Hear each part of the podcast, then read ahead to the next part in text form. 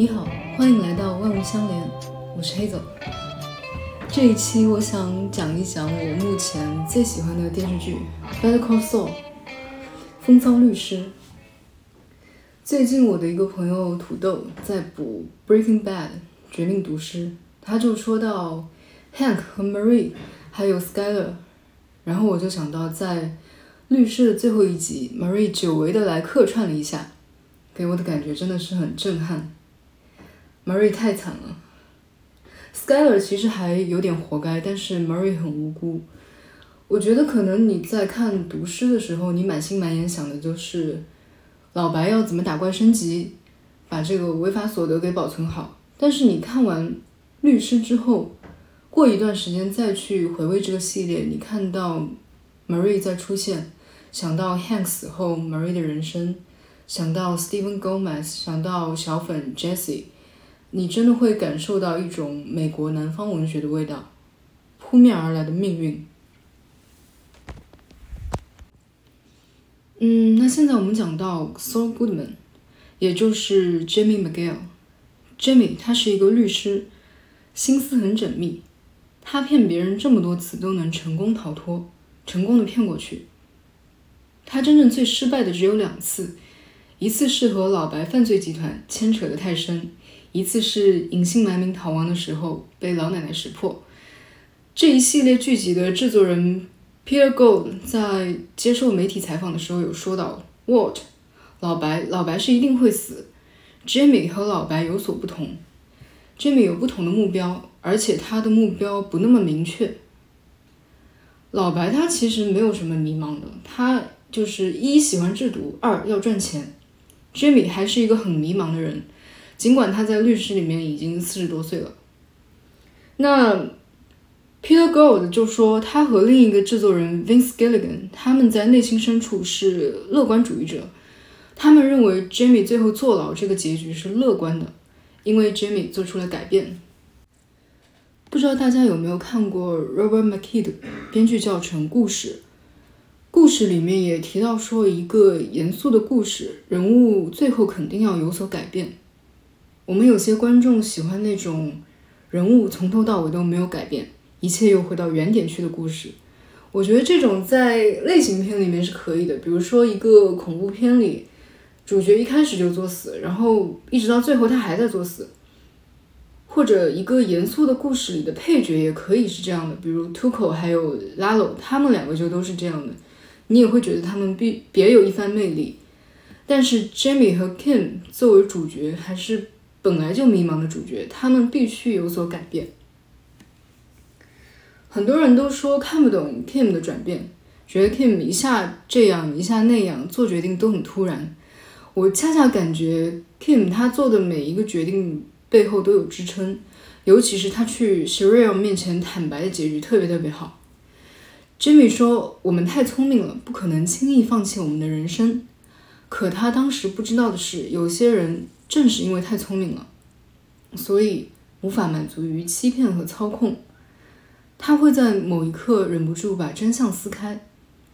看看裸露的自己会怎样面对。智力和良心必须顶峰相见，如果没有，那么他活得还不够彻底。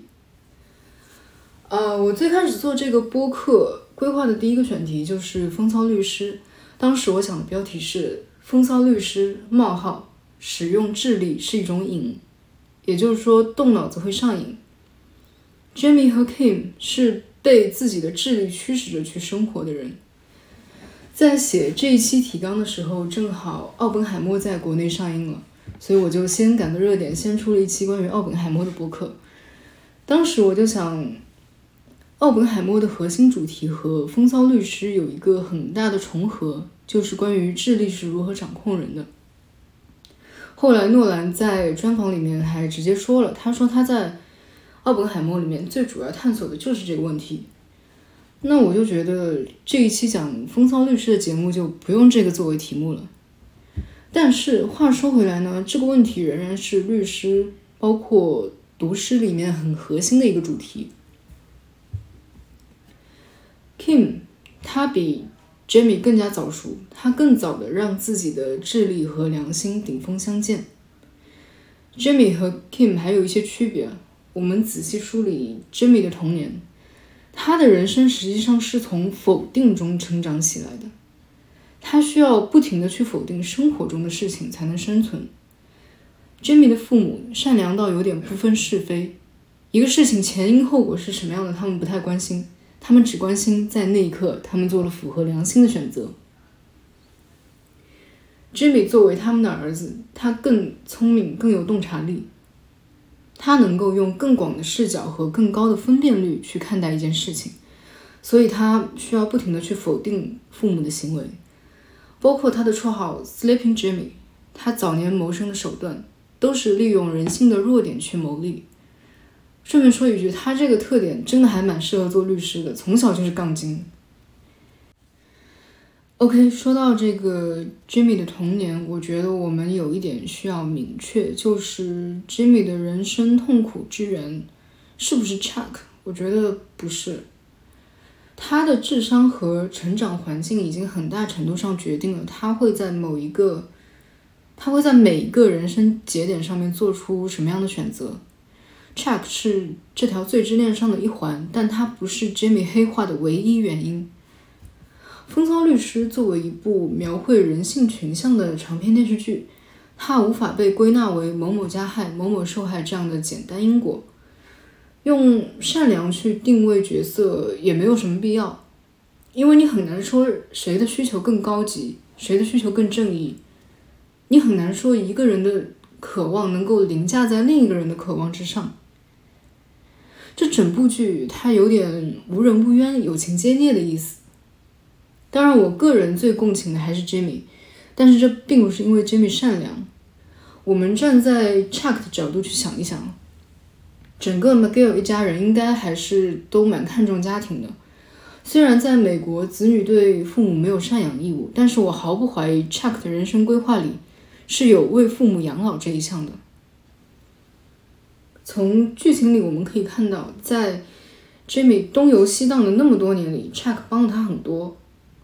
我们都知道兄弟姐妹之间不是直系亲属，不管是中国还是美国，你在法律上首先要负责的人是你自己，然后是你的配偶和孩子，父母都得往后稍稍，更不用说兄弟姐妹。如果你是一个成器的姐姐或者哥哥，你弟弟妹妹比你小很多，然后又特别的不成器，你到网上去一发小红书，大家都会告诉你你没有义务管他们，你也会觉得你妈没义务管你那不成器的舅舅，对不对？嗯，也许有的人会说，呃 Chuck 心理残缺，他需要一个不成器的 Jimmy 来满足他的优越感。我想说这个或许是有的，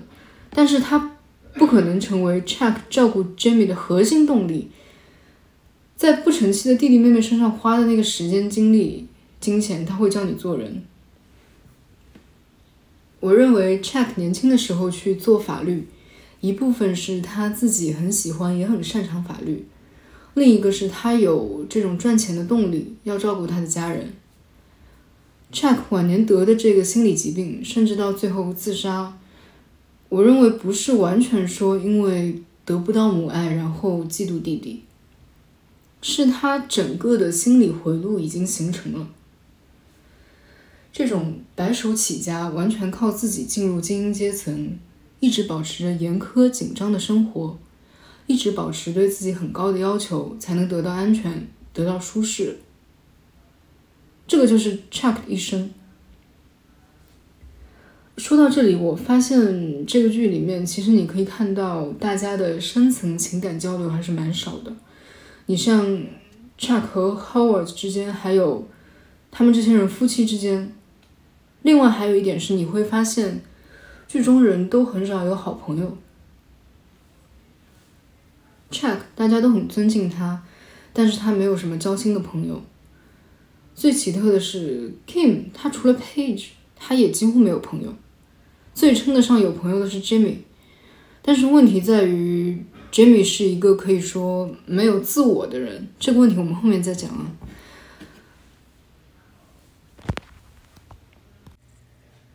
Kim 缺少朋友这一点，我现在要展开一些过度解读。如果我们从剧本创作的角度去看的话， Kim 缺少朋友就是一个创作上的取舍，这本来就是一个毒师的衍生剧。 Kim 又不是 Jimmy， 编剧给了他一个 page 已经足够仁慈，没必要再去给他编织一个社交网络。 Kim 对身边的人都非常好，他很愿意帮助他们，带他们成长，给他们利益。律所的行政助理 Francesca 还有后来的律师助理 Viola，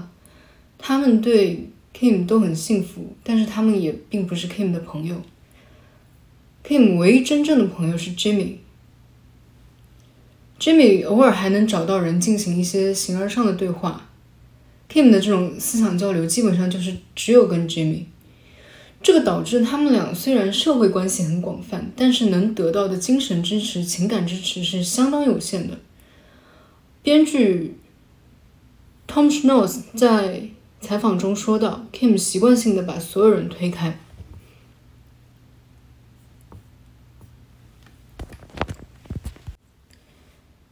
Kim 和 Jimmy 两个人，他们生存的原动力就是他们的智力，是他们的智力驱使着他们从小镇、从贫穷中走出来，走到这里。这让我想到一个人，亚历山大·汉密尔顿。先介绍一下汉密尔顿这个人，他是美国的 Founding Fathers 之一，是美国历史上第一任财政部长和联邦政府架构的主要设计师。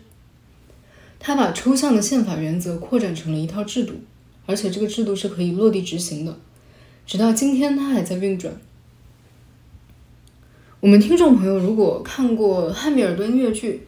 可能会有印象。联邦党人文集一共八十五篇，他一个人写了五十一篇。他设计了联邦和州权分治架构及其预算体系、国债制度、税收体系、中央银行、海关、海岸警卫队，并且他做了大量的工作来证明这些制度的合理性。一句话概括，这人是个天才，而且就好像历史上必定会出现这样一个天才去奠基一些东西。他的成长背景和风骚律师这两个人很像，他生在一个贫穷的小岛上，父亲抛弃他们母子三人，母亲又很早就去世了。他十几岁就到一个商行里面去当伙计，当伙计这一段经历很重要。他在这里学会了最基础的商业知识，知道码头每天有多少船进去出来，走什么样的路线，知道最近流行哪些商品，商品的价格具体受到什么因素的影响，知道全球最主要的那些货币的汇率，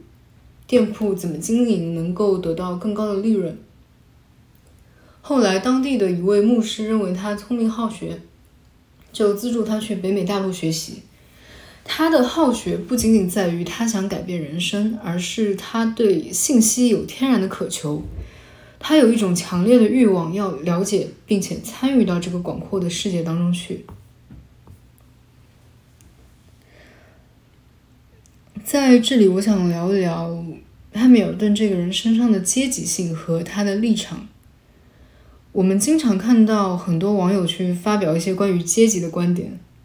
资本家、政客，这个国家怎么怎么，那个国家怎么怎么。我个人觉得，如果真的对这个话题很感兴趣，除了直接去看政治学、经济学那些东西，还有一个学习路径就是去研究像 Hamilton 这样的先贤的观点。你会发现，其实他们的观点都很复杂。除了他，还有 Thomas Jefferson。Jefferson 这个人，嗯，也很奇特。他一方面支持州权，在联邦和州的问题上一直跟汉密尔顿唱反调。他支持小政府，还有种植园经济。他看起来很右，对不对？但是呢，他又特别支持平民，尤其是农民的权利。他以平民的代言人自居。他亲法，觉得法国这种暴力革命还有共和都很好。他觉得英国太重视贵族了。那说到这里，我们又会感觉他这人看起来很左，对吧？但是话又再说回来，他这人生活作风又特别的奢侈，住着大庄园，吃的穿的都很讲究，整箱整箱的从法国买昂贵的艺术品，还蓄奴。汉密尔顿呢，亲英，他觉得英国的整个制度设计得很好。我们知道现代议会起源于英国，大概在公元九世纪中叶，英国国王和贵族、主教、地方官员就已经有了贤人会议，贤良的贤，这个是议会的雏形。十二世纪，当时的国王亨利二世用法律把这个议会给确定了下来。十四世纪，上议院和下议院的结构就形成了。而十六世纪光荣革命基本上没有流血。十六世纪光荣革命基本上没有流血。君主立宪制可以说也是经过了一个长期的博弈之后留下来的，直到现在也依然适合这个国家。还有一点就是，英国在十七世纪就已经建立了中央银行，用国债去融资，让税收也更完善。所以我们看到英国它有很悠久的法治的传统、协商的传统，对抽象精神的尊重，对形式的共识，同时它又很实际，各个利益集团谈判、妥协、和平共处。而法国呢，它的军权就一直比较强大，直到它绷不住了，来了一个大革命。我觉得说到阶级和政治观念的差异，放到风骚律师里面也是一样，它很复杂。风骚律师对阶层的描绘不仅仅局限于精英阶层的 Howard 多么多么虚伪，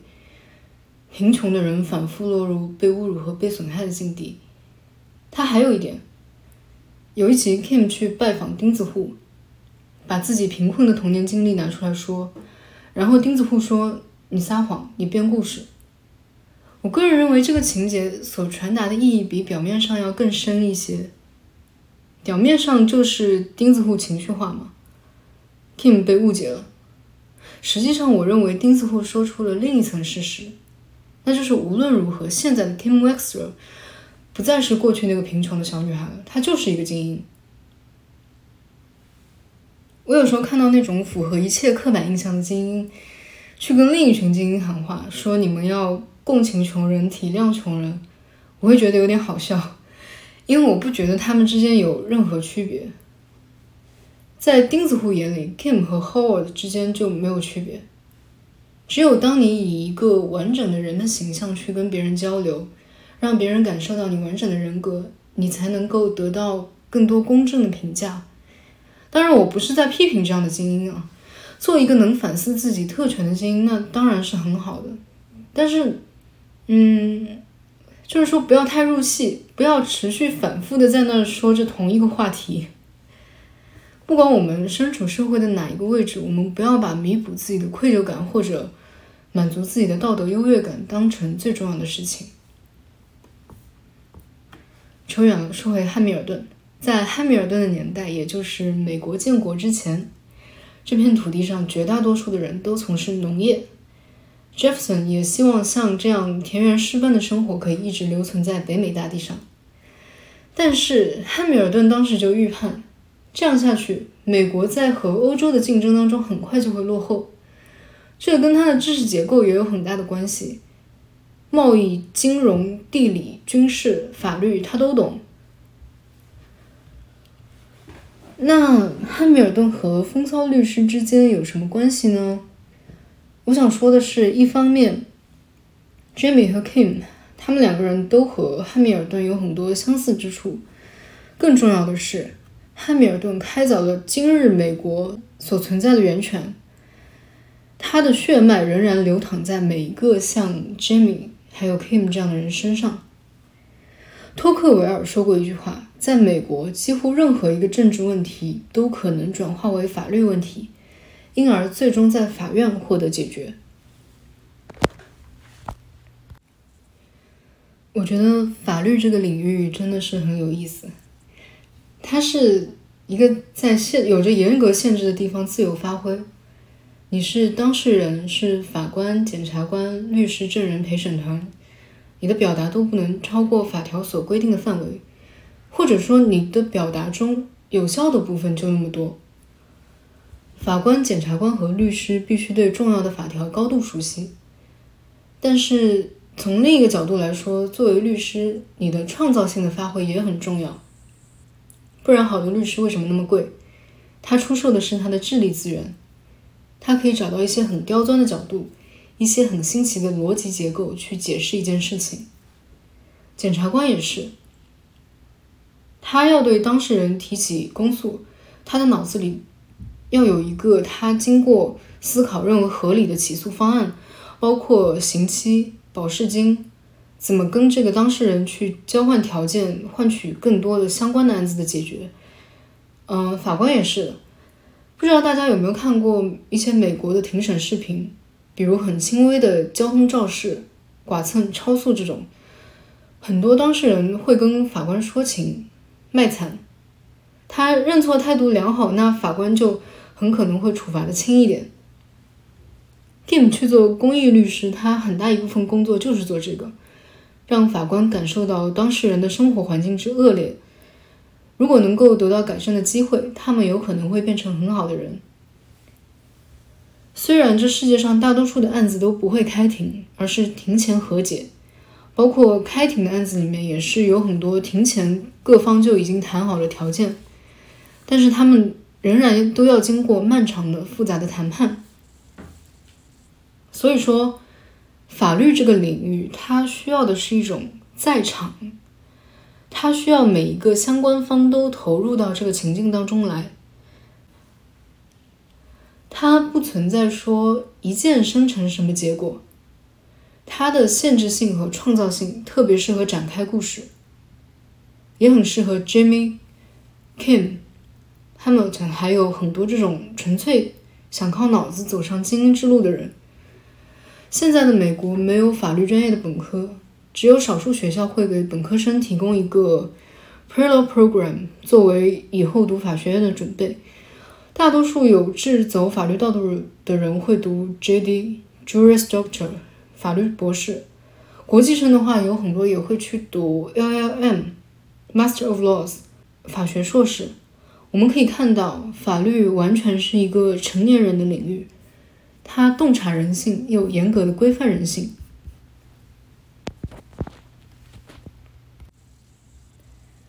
法律真的是一个很适合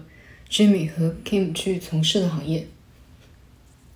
我们现在把前面所有的内容合起来，提出一个疑问： Jimmy 和 Kim 他们两个人和汉密尔顿最大的区别在哪里？我个人认为是爱，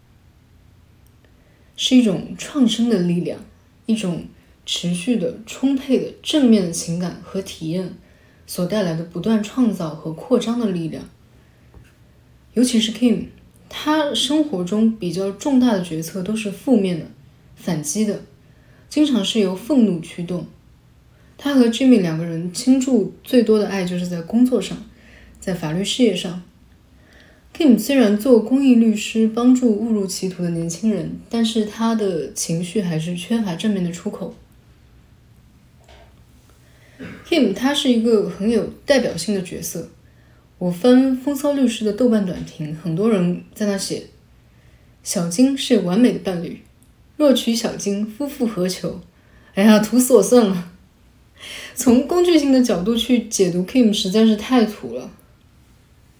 Kim 这个角色的精致主要在于他已经